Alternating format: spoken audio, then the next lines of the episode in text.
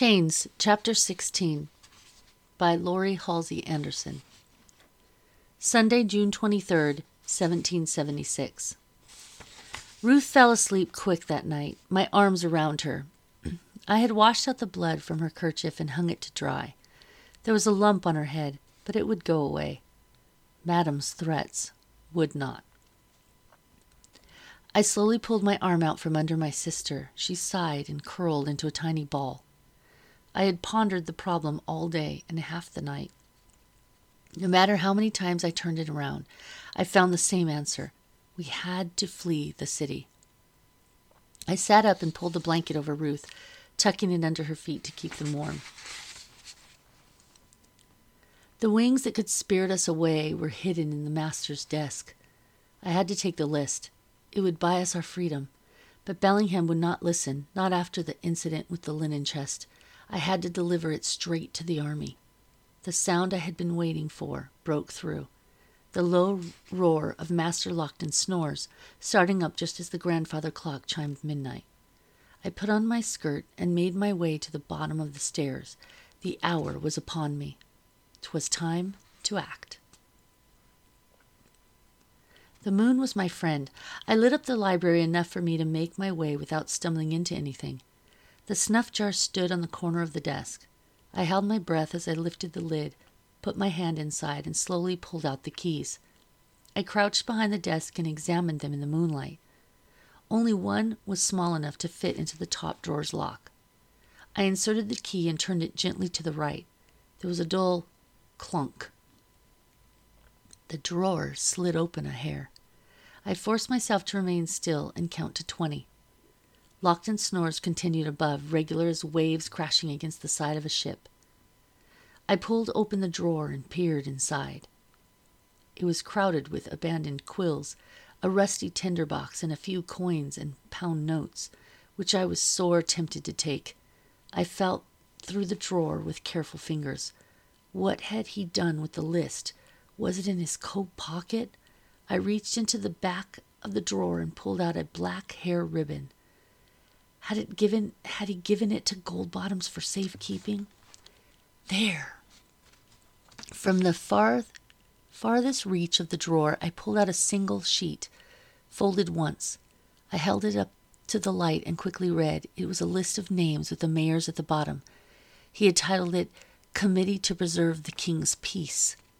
I tucked the paper in my pocket, tied it tight, and slipped it under the waistband of my skirt where it could not be seen. I closed and relocked the drawer, then carefully returned the keys to their hiding place. I tiptoed back through the house and slipped outside, quiet as a ghost. The air was hot and dripping, as if the city were wrapped in a wool blanket just pulled from a boiling pot.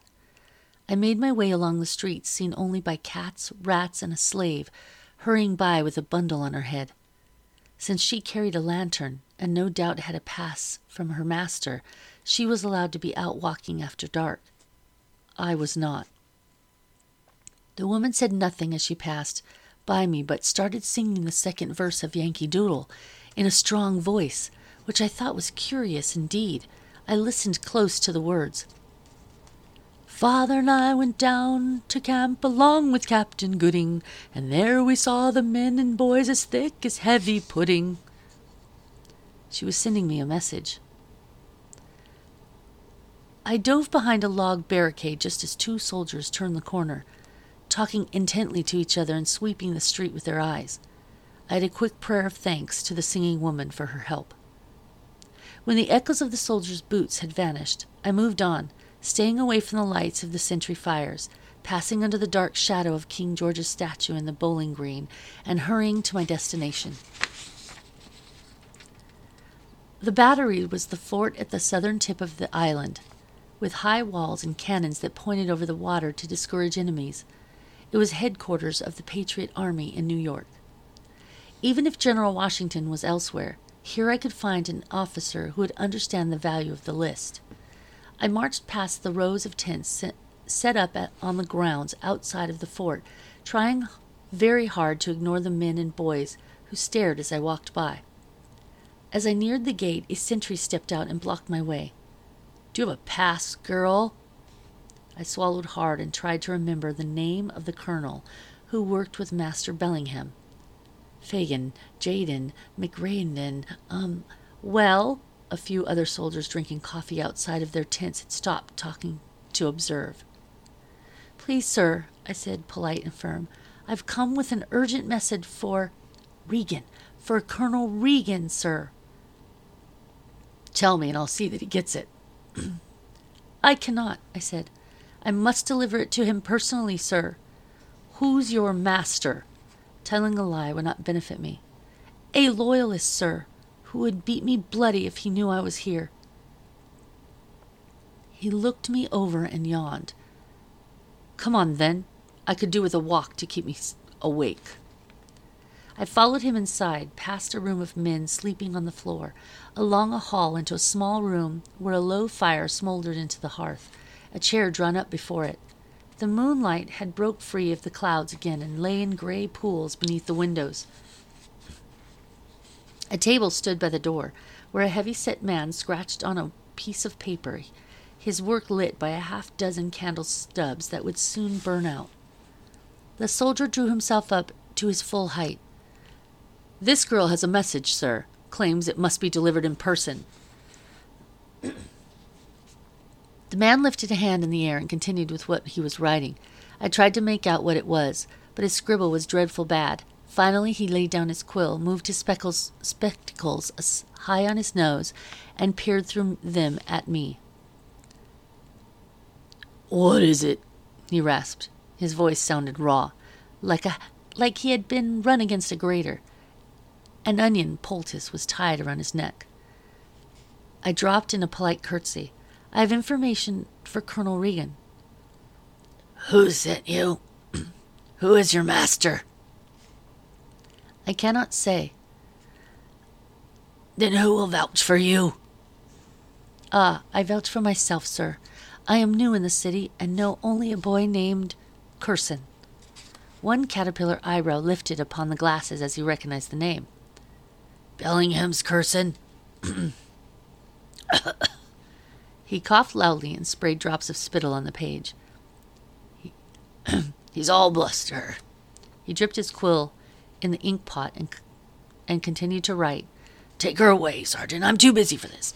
my escort grabbed hold of my arm. Come now. I tried to break free. Please hear me out. I shook my arm and twisted. They want to kill him. I pulled with all my might and lost my footing. Both the sergeant and me stumbled against the table. The ink bottle overturned and poured across the table and papers. The sick man jumped up with a mighty curse and several ugly statements about my character. They want to kill the general. I finally pulled free of the sergeant's grasp. I have proof. The man was concerned only with rescuing the papers from the spreading pool of ink. Sergeant, remove the bird. This bird wet. Do not touch her. The commanding voice came from the center of the room. The sergeant stood at attention. The man with inky hands did too swallowing hard and wincing at the pain in his throat. A figure rose from the high backed chair that stood in front of the hearth. He wore the dark blue coat of an officer, with the buttons and buckles that reflected the firelight. His features stayed in the shadows, but I could see a book in his left hand, his finger marking the page. Leave us, he ordered. yes, sir, the sergeant said. As you wish, Colonel Regan, sir, said the man whose clothes were stained blue by the papers he clutched in his chest. When the door was pulled behind them, Colonel Regan returned to his seat. Come here, he told me. Show me what you've brought and tell your story, but keep your voice low. The walls have ears. Yes, sir. My voice strangulated a bit. The colonel tugged to his coat as he sat down. He was not wearing a wig, as did most gentlemen. His own hair was dark, pulled back into a neat queue, and tied with string. His eyes were sunk deep into his face, with dark hollows underneath them. Well, he set the book on his lap, fingering, fingers still marking the place he left off reading.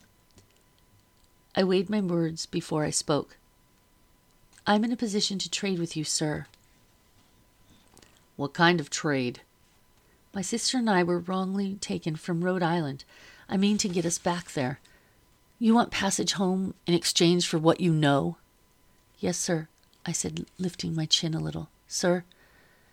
He nodded gravely. If your information is as useful as you think it is, I shall personally look into your case, miss.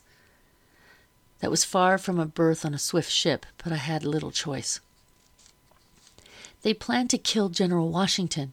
He closed the book, set it on the floor, and leaned forward, his elbows on his knees. Tell me all. I handed him the list and quickly told him everything I knew. He interrupted a few times with questions and had me repeat the mayor's words.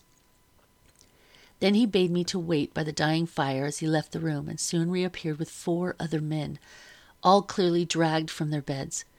I was fighting to stay awake myself, but I repeated the story to the larger assembly. A quarrel began instantly, the arguments flying across the room. How do we know Lockton sent her with a false story? This just is a list of names. Anyone could have written it. I know the mayor's handwriting, and those are dyed in the word loyalists, every one. I don't believe they've turned a lifeguard. Those men are the finest we have. This is nonsense, and I'm going back to bed. Her story confirms what we've heard from our other sources.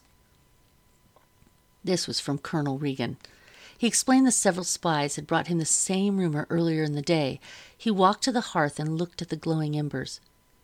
All that remains is to decide what to do with the information. Who has the list? A man wearing his uniform coat over the nightshirt waved the paper in the air. Return it to the girl. Why on earth would we do that? he asked. I want her to plant it back where she found it. Tis best they believe their plan is still secret. That improves our chances of rounding them up. The man handed the list back to me. I thought for a moment about tossing it on the fire, for it suddenly seemed frightfully dangerous, but I folded it back in my pocket. Do you think you will be able to return it to the desk? Colonel Regan asked me. Yes, sir, I said. If you hear anything else, anything at all, you come and find me. Do you understand? Yes, sir, I hesitated. And you'll soon help my sister and me get home. His eyes darted to his companions, then back to me. I shall do what is in my power, he promised. Thank you, sir. She'll need the code to get back into camp, said the man in the nightshirt. The new regulations go out at dawn. Agreed. Colonel Regan bent down so that his face was level with mine. Do not tell this to another soul, on pain of death. Do you swear? I swear, I whispered. The code is ad Astra. Repeat it, please. Adastra. I had never heard such a word, but then again, I'd never been before spoken a code. You know, two words, ad astra. It's Latin. It means to the stars. Will you be able to remember it? I never forget a thing, sir. That's the end of chapter 16.